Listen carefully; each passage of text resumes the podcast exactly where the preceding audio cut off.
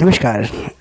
इस बार एक अलग प्रेम की कहानी लेके आया हूँ आपके सामने, जिसका नाम है नमकीन कॉफ़ी। जी हाँ आपको सुनकर थोड़ा ताज्जुब होगा कि ये नमकीन कॉफ़ी की प्रेम कहानी कैसे हो सकती है।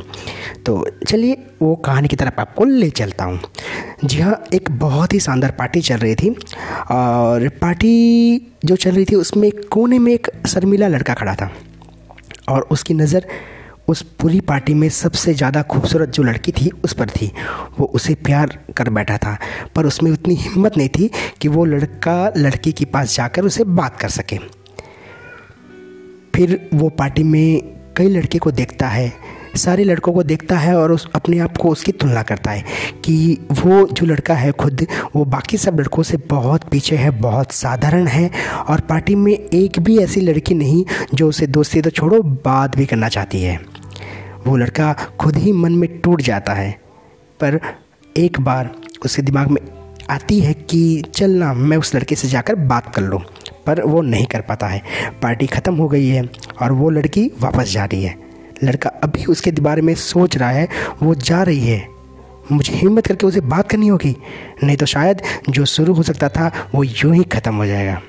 वो दौड़कर उस लड़के के पास जाता है और उसे अपने साथ कॉफ़ी पीने के लिए बोलता है। लड़की पहले तो मना कर देती है, फिर सोचती है, चल ना यार, कॉफ़ी तो पी लेते हैं। फिर वो दोनों एक कॉफ़ी शॉप में जाते हैं। लड़की उस लड़के को देखकर सोच रही है कि कहाँ में फंस गई यार। ये तो भोंदू लड़का है, कुछ भी बोल नहीं रहा है। जल्दी ये ख़त्म हो जाए तो अच्छा होगा।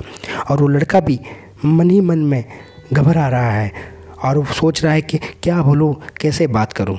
थोड़ी देर में वेटर आता है और उन्हें कॉफ़ी सर्व करता है। कॉफ़ी सर्व कर जब वापस जा रहा होता है तो लड़का अचानक ही उसे बोल पड़ता है, प्लीज़ मेरे लिए थोड़ा नमक ले आना। मुझे काफ़ी डालना है। तो उसकी बात ये सुनकर लड़की चौंक जाती है। तो वो पूछ बैठती है कि, कॉफ़ी में नमक डालकर पियोगे? क्यों बोला? वो लड़का उसे जवाब देता है, जब मैं छोटा था तो मैं समुद्र के किनारे रहा करता था। मुझे वहाँ खेलना बहुत पसंद था। आज भी मुझे समुद्र के पानी का नमकीन स्वाद याद है। इसलिए मैं जब भी ये नमकीन कॉफ़ी पीता हूँ तो मैं अपने बचपन के बारे में सोचता हूँ, अपने शहर के बारे में सोचता हूँ और अपने माता पिता के बारे में सोचता हूँ, जो आज भी वहीं रहते हैं। इस तरह लड़का बहुत सारी बातें करने लगा और लड़के की ये सब बातें सुनकर लड़की भी अपने परिवार के बारे में सोचने लगी, अपने बचपन के बारे में सोचने लगी। इसी तरह दोनों काफ़ी एक दूसरे से घुल मिल गए और बहुत सारी बातें हुई। दोनों की बहुत सारी बातें होते होते वो एक दूसरे में इतना खो गए। फिर जो होता था वैसा ही हुआ। वो लड़का लड़की एक दूसरे को बहुत पसंद करने लगे, बहुत प्यार करने लगे और एक दूसरे की, दोनों की शादी हो जाती है। शादी होने के बाद वो हमेशा जो उसकी पत्नी थी, वो अपने पति को कॉफ़ी पिलाती और उसको तो पता था कि उसके पति को नमक वाली कॉफ़ी पसंद है तो वो हमेशा उसके लिए नमक वाली कॉफ़ी बनाती।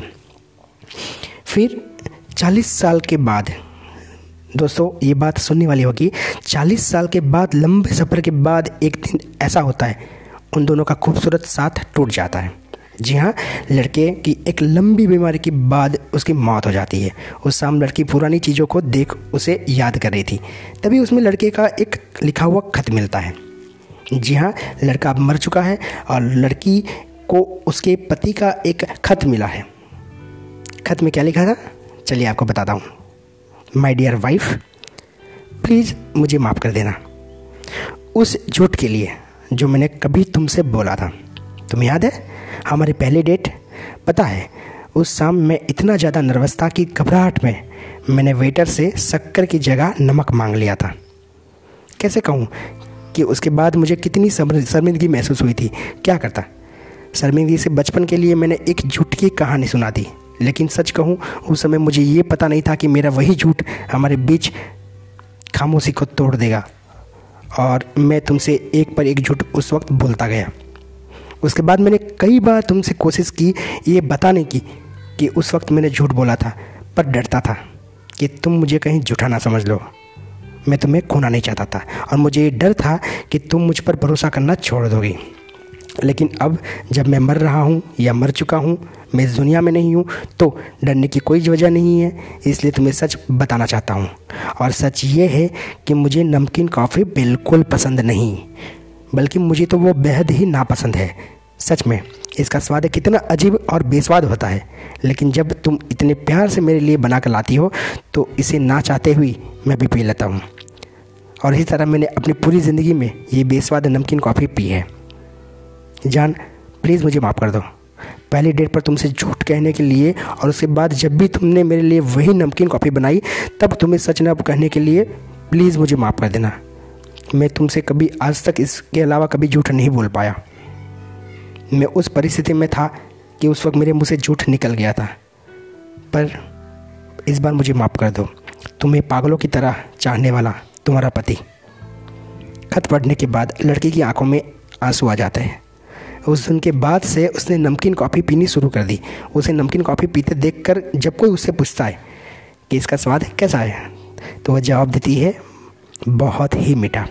जी हाँ दोस्तों, ये नमकीन कॉफ़ी की कहानी सुनकर शायद आपको भी कुछ प्यार की फीलिंग्स हो जाए तो इस कहानी को आगे शेयर कर दीजिएगा। धन्यवाद।